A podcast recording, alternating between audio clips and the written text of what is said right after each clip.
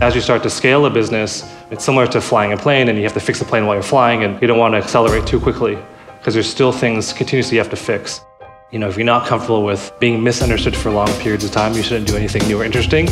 When it comes to investors saying yes or no, there are times where you have to say, hey, I firmly believe in what we're building and be misunderstood for long periods of time. It's important to build strength through adversity. And so as things get more difficult and things will always be very hard no matter what you do, you should find strength. From GGV, this is Founder Real Talk, where we get real about the challenges that founders and startup executives face and how they've grown from tough experiences. I'm your host, Glenn Solomon managing partner at GGV Capital. If you like what you hear, please rate and review us on the Apple Podcast app to help others find this podcast. Also, check out Founder Real Talk past episodes, including Stuart Butterfield from Slack, Sarah Friar from Square, Nate Blecharczyk from Airbnb, and many others. If you have any questions you'd like us to ask our guests, or founders you'd like to hear on this podcast, feel free to email us at founderrealtalk at ggvc.com.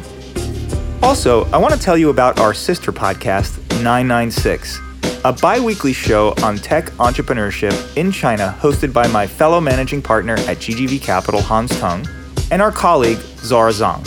In the show, they interview movers and shakers of China's tech industry, as well as tech leaders with a US China cross border perspective. It's a fantastic show, and I've learned a ton from these interviews. You can take a listen by searching for 996 in any podcast app. Without further ado, here's today's episode. So, welcome to this live recording of Founder Real Talk. I'm excited to be joined by my partner, Jeff Richards. Uh, Jeff's one of my partners at GGV Capital and is going to be our guest host for today. I'm Glenn Solomon, the host of Founder Real Talk, and we're recording live from Opendoor's San Francisco headquarters. Our guest is Eric Wu. Eric's the co founder and CEO of Opendoor. Opendoor is a consumer technology company that's reinventing how people buy and sell residential real estate. Prior to Opendoor, Eric was the founder and CEO of Movity, a YC company focused on geodata analytics that was acquired by Trulia in 2011. At Trulia, Eric led location, social, and consumer product development. Eric was also the co founder of Rent Advisor, which was later acquired by Apartment List, and he's run a real estate fund since his college days that's invested successfully in hundreds of properties. So Eric really knows real estate. Eric's also an active investor and advisor to a number of startups and social enterprises. I first got to know Eric in mid 2014. Opendoor announced its Series A funding right about then. It was led by Keith Rabois from KV, and Keith was kind enough to introduce me to Eric and I quickly became obsessed, as Jeff can assess, with Opendoor. I met Eric once a month through the end of 2014, and GGV preempted a Series B financing in early 15. So I've had the pleasure of serving on Eric's board now for more than three and a half years. Eric, welcome to Founder Real Talk. Thanks for having me. We're excited for you to be here. Uh, maybe you could start uh, by just giving us a little bit of an overview of what Opendoor does and talk about uh, the creative spark that you had to start this company and what problem you were trying to solve. Sure. So, Opendoor is four years old. The, the core problem we're solving is that uh, selling a home today takes 90 days, and there's a 10% chance the deal falls through. So, it's a lot of time, a lot of hassle, and our customers say it's emotionally grinding. It's one of the more complicated and painful experiences uh, one goes through. And so, at Opendoor, we enable homeowners to go online, uh, get an offer, instantly and sell your home in just a few clicks, and we deliver simplicity, certainty, and speed. So we've taken this 90 day process full of uncertainty and hassle and made it a few simple steps online. In terms of how the organization got started, I, I think there wasn't a specific spark or an, a, you know, a point in time in which there was this aha moment. I think a lot of founders talk about how oh, there was this aha moment. I think for me, it was just spending 10 plus years in, in the category and one, understanding customers deeply and, and, and, building a lot of empathy for the challenges that people go through, and just an obsession over the problem space. I, I think that having done two other companies in real estate tech, uh, moving is a really, really complicated process, and it's one of the most important decisions anyone makes is where to live and, and what to buy. And so, uh, envision a world where people can do it themselves and they can do it online, and, and it would be hassle-free and, And uh, Opendoor was the evolution of that. So, you know, it's a pretty revolutionary idea. You were joined in the journey by your co founders, Ian, JD, and Keith. How did you think about assembling that founding team? You know, this is not your first rodeo, you've done this before. Changes you made or thoughts you had specifically about the type of founding team you wanted and, and your early employees that you maybe learned, lessons learned from, from other prior ventures? When we started Opendoor, I kind of laid out you know, 12 steps. And, and really, the, the, the formation of the team was built on top of what are the key milestones we need to hit at each step. And so we knew we needed to build a world class pricing model that can price homes in real time mm-hmm. that was better than what existed. So, you know, we brought on a very talented data scientist as a co-founder. We know we needed to build a consumer product that people would be willing to trust to sell their home online. We knew we needed capital. We knew we needed to be operationally excellent. And so, as we thought about filling out the team and, and what the, both the founding team and the early employees look like, it was largely based on what are the key milestones that we need to, we need to hit. Eric, as you guys uh, launched the business, the first market you went after was Phoenix. Talk a little bit about that. Why Phoenix? How Phoenix? I mean, and it's a story that probably isn't well known here in Silicon Valley. A lot of folks here don't spend a lot of time in Phoenix, but that was the first market you guys went after, and it's been hugely successful. Can you just talk a little bit about that? Well, we, we believed that Phoenix was largely representative of, of rest of the rest of the country, and so at the time, the average median sales price was two hundred and forty thousand, approximately, and in Phoenix was 237 at the time. And, and, and Phoenix itself has, the housing stock is more homogenous. And so there's two dimensions that, that matter there. One, it's, it's easier to price. And so building a pricing model that was accurate would, would, is easier in Phoenix. And the second dimension is that actually the, the housing stock is a little bit newer. And so the, the condition is, is much better in Phoenix. And so the, the amount of repairs necessary to, to sell the home would be lower in Phoenix. Uh, but ultimately, we believe that Phoenix itself represented the vast majority of the housing stock in the US, which approximately 70% of the housing stock is similar to Phoenix. And we felt that we can build a very big business uh, launching markets like Phoenix. And it's worked. And it's worked. yeah, maybe talk a little bit about the growth you've seen in Phoenix since, since inception there. Yeah, I mean, one of the things we're proud about is that um, the business model is unique and it's, it's bold, but I think the, the experience we're delivering to consumers is excellent. And you know, in Phoenix, we're coming on 5% market share just after a handful of years. Our conversion is over 50%. So one in two sellers who come to the site receive an offer say yes to, to Opendoor. That's extraordinary. And so we've shown that uh, consumers prefer a hassle-free online experience over selling the traditional way. So obviously, look, the growth in Phoenix getting to close to 5% has, has been phenomenal. At some point, as you grow in a business like Opendoors, where you're going market by market, you have to make that decision about um, when is it time to move beyond your first market. You know, maybe you could you could have built Opendoor just in Phoenix, but you, you aspired to more than that. Why did you decide to launch in that one market? And when did you know it was time? What, what were the, the, the things you wanted to see before you decided, okay, now we can move beyond market one and start rolling this out into other markets? Yeah, so it sounds like you know, the two questions are why one market to start, and then how do you decide to launch other cities? Well, I mean, startups are very hard. and so there's two critical pieces for us, which is focus matters a lot. And if you're doing too many things at the same time, then you can't focus. And so uh, we felt that launching one city and demonstrating the, the business can work in a city was important. And the second is we believed and we still believe it's very important to, to dog food the product. And so you know, we wanted to shorten the feedback loop and, and time to iterate. And so launching in one city, talking to customers every day was really important, as opposed to trying to go uh, broad to start. We had a couple of things that mattered as we thought through the expansion plan. One is we, we needed to believe that Phoenix was trending in the right direction. And these decisions are very difficult, and you've been part of the board and part of the conversation of these decisions, but we needed to have confidence that Phoenix itself was trending in the right direction. Mm-hmm. Because as you start to scale a business, it's similar to flying a plane, and you have to fix the plane while you're flying, and you don't want to accelerate too, too quickly because there's still things continuously you have, you have to fix.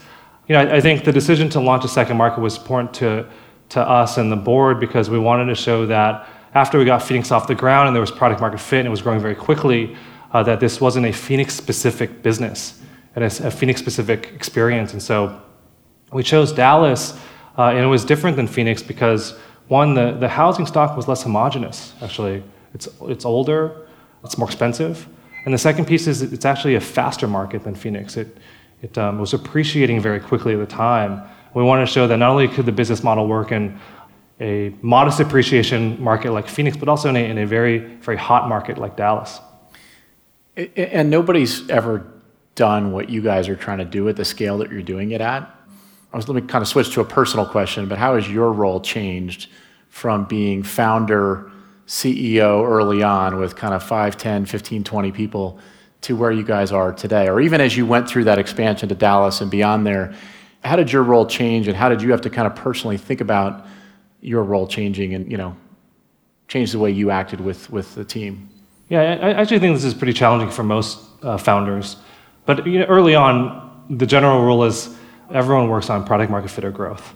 And anyone who isn't shouldn't be part of the organization. So extreme focus on product market fit, whether it's reviewing mocks or you know, taking phone calls with customers and unblocking uh, growth. Uh, but as the company found product market fit as we started to scale, it, it wasn't an easy transition. I think there's two things that had to change for me. One was moving from an IC to a manager. And uh, I think when you're a founder, you have a tendency to want to fix things yourself. You want to dig into things and, and be solutions oriented. I think um, one of our core values is to empower others and really have to live by that by you know, coaching, mentoring, and, and delegating and holding people accountable. And then the second dimension, which is a little bit more personal, is uh, you switch from being a peer to a lot of your, the folks around you to being a boss. You have the transition from being you know, everyone's best friend to being their boss, and it, it, is, a, it is a different relationship. So those are, those are the dimensions that, that's uh, changed for me. I, I, think one of the things that's exciting about the growth that we've experienced is that um, my job has changed every single year, and, and I think that's by design. I think that my goal is to hire myself out of a job every single year. So what I'm doing today, I should be hiring executives around me that do the job that I do today. And that should happen every single year because the, the company's growing so quickly that my role has to change.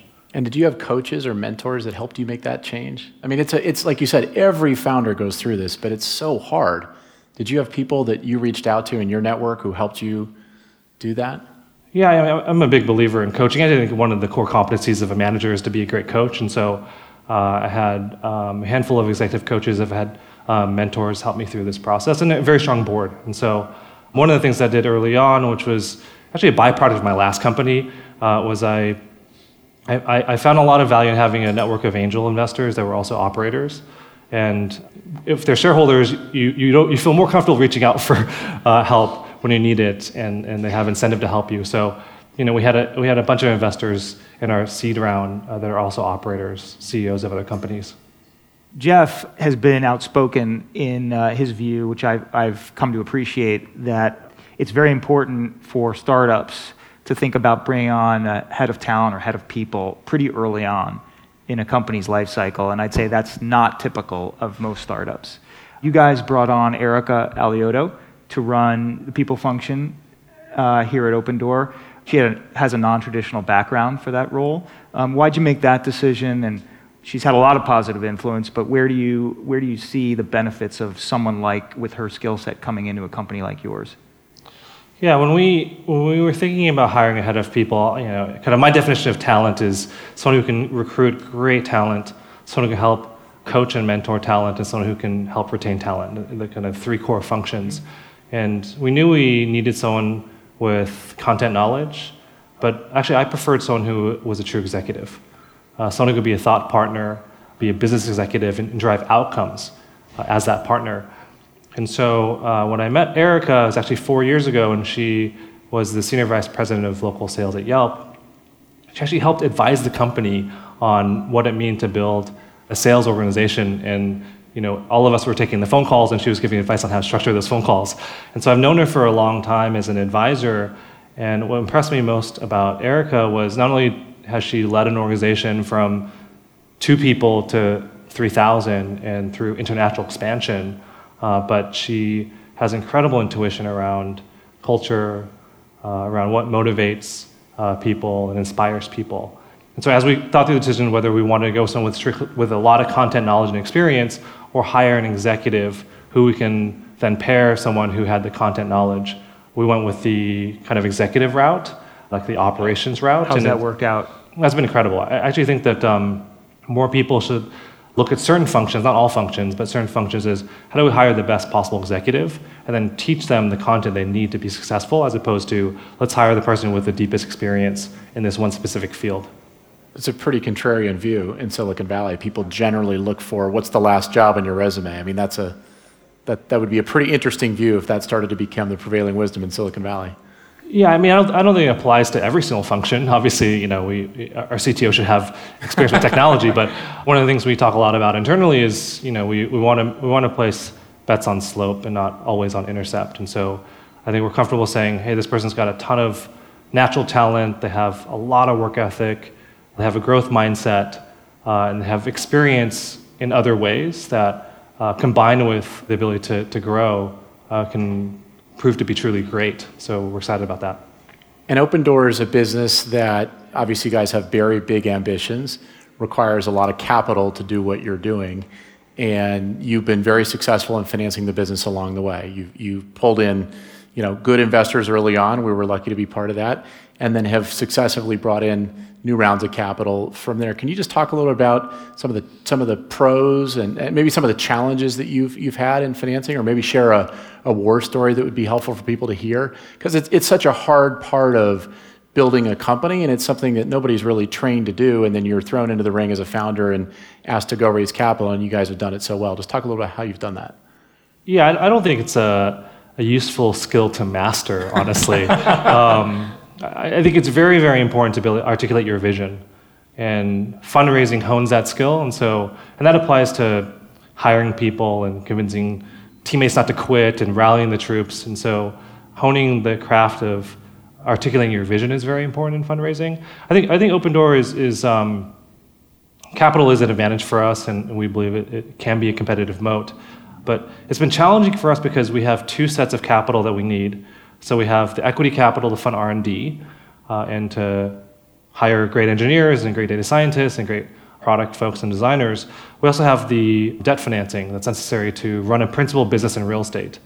And both actually elements require education. So when you're pitching equity investors, you have to educate them on uh, why our approach is different, why it's important, why it matters.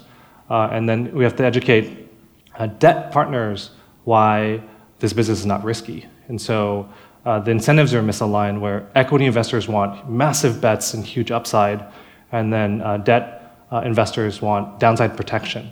And so I think we've spent a tremendous amount of time educating both equity investors why this is a once in a generation opportunity and why this is an industry, industry defining company, as well as educating our debt partners as to why the asset class itself is, is relatively safe and why the model itself uh, is different than what they see out there. And I think we've done a good job of, of educating uh, both parties as to why Opendoor is unique. As Jeff mentioned, capital in your business, not always easy to raise, and, and you've, you've obviously done an amazing job. On the debt side, obviously the, the dynamics are quite a bit different than going and talking to VCs. How have you staffed up? Because raising the kinds of debt you've raised, not typical for Silicon Valley startups. How have you staffed up that part of the business to be best in class and to deal with the demands of the partners that you've got now and that will continue to, to grow in the future? Yeah, I mean, I, I think it's I think it's partly a recognition of what is important in the organization, right? So ultimately, you want incredible talent in every department, but you have to sequence that and you have to figure out what is what is critical to success and to reach milestones. I think the, the funny story that I always tell is that early on, I was our CFO, head of capital markets, and everything. And uh, I wasn't. I, um, I, remember those days. They I wasn't wasn't trained to, to do this well, so uh, you kind of just you just do what it takes, and um, that's required of being a you know founder. And the, the, story that I like to tell is that uh, one of our first debt partners, I'll leave uh, names out of this. the person she was sitting across from me, and she asked me, Eric, what is the advance rate you would like? And me being a first time head of capital markets uh, didn't quite understand what that meant. And so I, asked uh, this person, well, what do you think is fair? And, and those were the terms that were set. And so you, know, you kind of take the learnings around, hey, this is a complex part of our business that's really important. I need to quickly uh, spin up knowledge there myself. And then we hired very senior folks over time. And part of that is, again, going back to the can you articulate the vision for the organization very clearly? We were able to convince very seasoned uh, finance folks to join the company very early, even though we were 15 people kind of just trying to get the business off the ground. You know, when we were negotiating for the Series B, I didn't hear you say, What do you think is fair? well, I, I understand how the equity raises go. So. okay. Obviously, as I mentioned earlier, I was Opendoor obsessed from the moment I heard about the company. I had a chance to meet you, and, and as Jeff can attest, I think our whole partnership was super excited about the opportunity to work with you. But you've faced tons of naysayers along the way, both in the VC community, in the press. There's a lot of non believers out there. Has that been hard for you to deal with? And why do you think that is? And, and how have you tried to use that you know, disbelief that's out there in the market to your advantage? Well, I, I think that's normal. I, I, think it's part of the journey. Yeah, I think what defines great founders is look into the valley of death and take a step forward and, and to be comfortable with failure at, at all stages um, and continue to walk down that, that valley. I really like this saying, which is, you know, if you're not comfortable with uh, being misunderstood for long periods of time, you shouldn't do anything new or interesting. And so I think it's important to accept no. I, I think it's just part of the journey. And, you know, you, you want to do something really bold, and by definition, it, it can't be consensus based. One of the things we talk about internally is to have a Hulk mentality. And what that means to us is kind of a silly phrase, but what it means to us is to like the Incredible um, Hulk. Like the Incredible Hulk. okay. Yeah.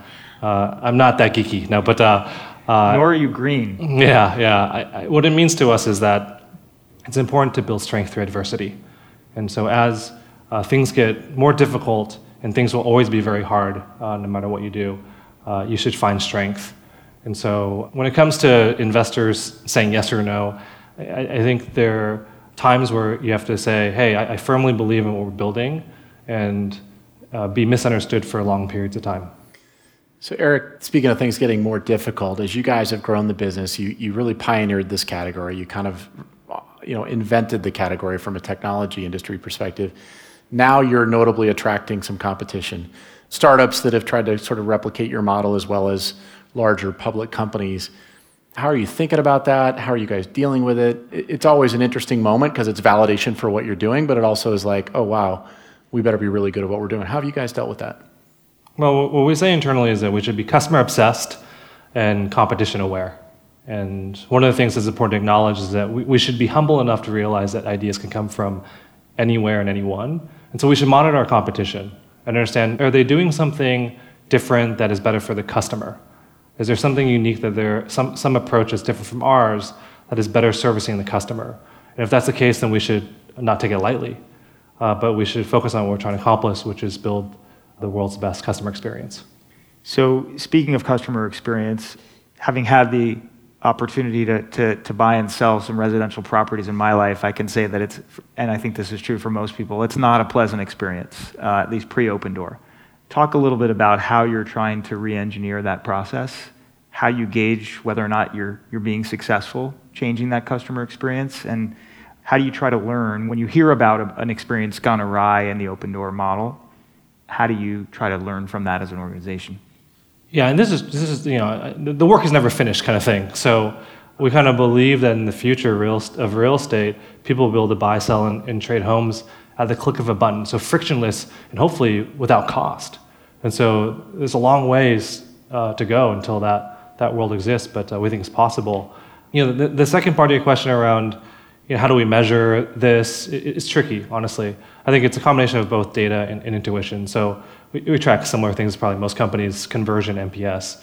But we want to pair that with uh, having our organization, our product leaders, and our engineers use the product so we can build great intuition and also talk to customers. And so you're combining both uh, data and, and, judgment to improve the customer experience. The third party question is around when you have failures. When you, when you have some failures, uh, I mean, you have some wonderful f- photos up around your office of people you've helped buy and sell homes. And that must feel great for you and, and for all the employees uh, to know that you're having that kind of impact in people's lives. But it, it doesn't always work. And when it, when it hasn't worked, when you've gotten bad feedback, how have you tried to learn from that feedback? I think we do standard stuff like uh, retros and, and, and postmortems. You know, one, one of the things that uh, we try to do is still operate as a startup. And I'll give you kind of a, a story of when we launched the 24/7 open house access. I don't know if you remember this, I this remember. moment, but Yeah. we kind of we kind of had this idea where we, we can allow our customers to enter houses themselves on their schedule anytime, seven days a week. And the poor customer experience was that we forced people to text message in a photo of their driver's license and a photo of a credit card. And we were just hand- handling this manually on our side and then giving people a code that stayed the same. And so, uh, you know, I, I think that is a, uh, a bad customer experience. And what we wanted to do was first validate that the behavior was that there's demand for that experience and then, and then scale it. And so, Right. you know, what we try to do is balance moving fast with, with learning. But in terms of something unique that we do that maybe not every organization does on the mistake side is we do a pre-mortem uh, for any big launch, which is trying to identify what are the reasons why this is going to fail. And so you can try to address those early on. Because obviously making mistakes after you've launched is, is uh, costly. Yeah. W- One of the things that we deal with in our world as venture capitalists is trying to fund companies that are thinking big and taking big risks. And one of the things that you hear from entrepreneurs is, hey, I'm all for that and I want to take the big risk, but I also don't want to crash and burn. How, how do you guys think about? I mean, you're, you're taking some big risks, you're expanding quickly, you're hiring a ton of people, you guys are trying to accomplish a lot. And as you said earlier, it's hard. So, how do you guys think about the risks that you take and the risks that you propose to take with the board or your investors and balancing that with the reality of day to day execution and just kind of the, I mean, it's hard. It's hard to balance risk and reward, but how, how do you guys think about that? Well, I, I would say like my job as as the CEO is to look at two forms of risk. One is what's going to crater the company, what's going to be zero, and make sure that we're managing those risks appropriately. And you have to have a different mentality when you think about those types of risks. You have to be overly paranoid and and um, very detail oriented.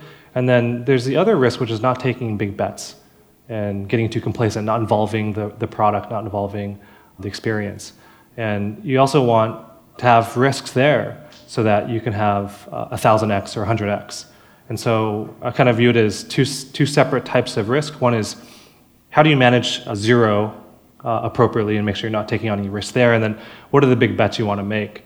We talked about this at the board level. I I think it's situational that you have to have alignment with your board and the organization. And in one of probably many board meetings, I've said that uh, it's not sufficient for us to be a low market share type of business, and we want to win the category. And so, by definition, uh, as we have success, the size of our failures have to grow as well, because if we're going to accomplish that, that vision, we have to place big bets. And the slope has to continue to be more steep over time. So, we want to build a category winner. As a result, you have to continually be to be comfortable with, with bolder bets.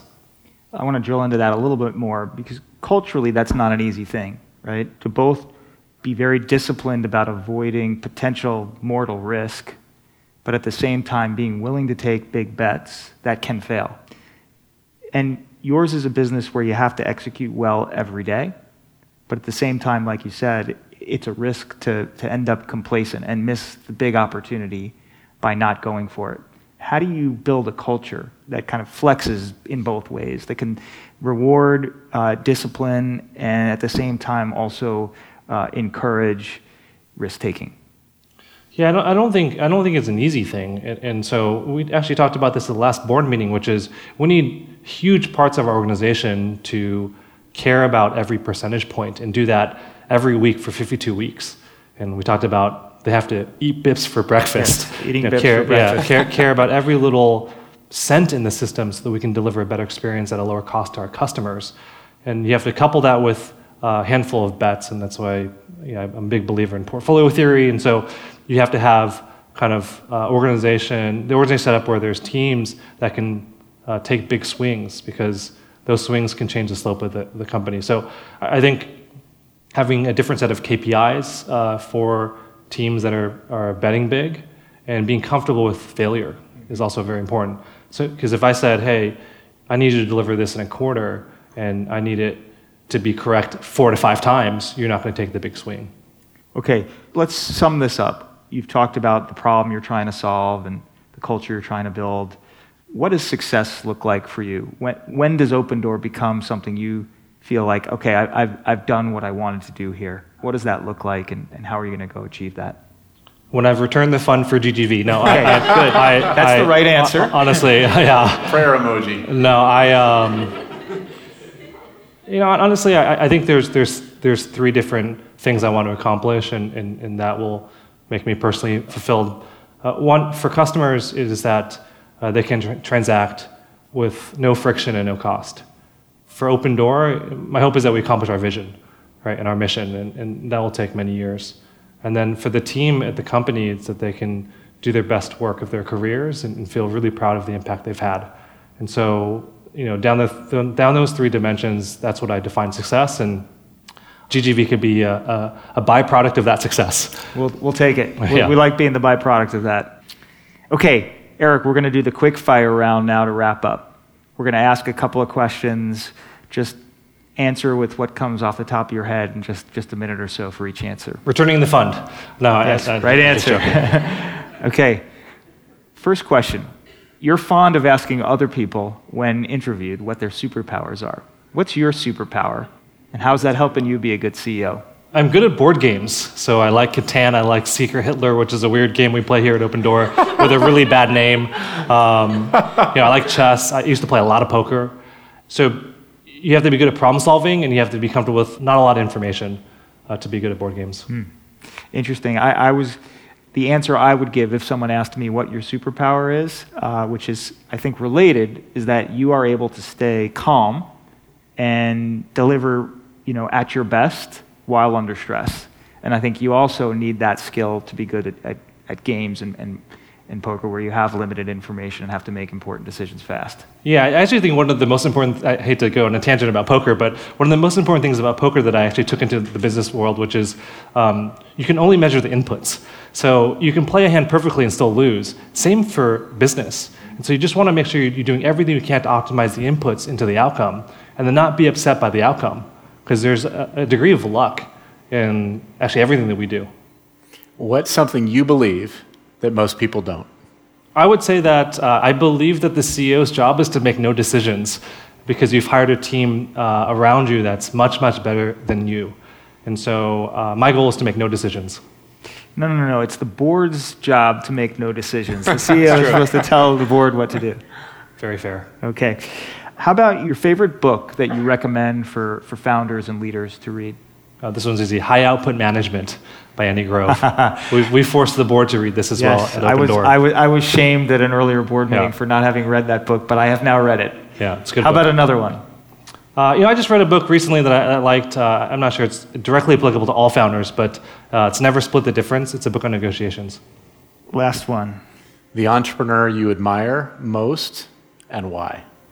I'll go with an obvious one because we have a lot of Amazon DNA, so I'll go with Jeff Bezos. And I think the, the reasons why is one, he's shown incredible persistence and resilience as a CEO to not only optimize an incredibly difficult problem, but also place big bets along that path. And I think he built Amazon the way that he wanted to.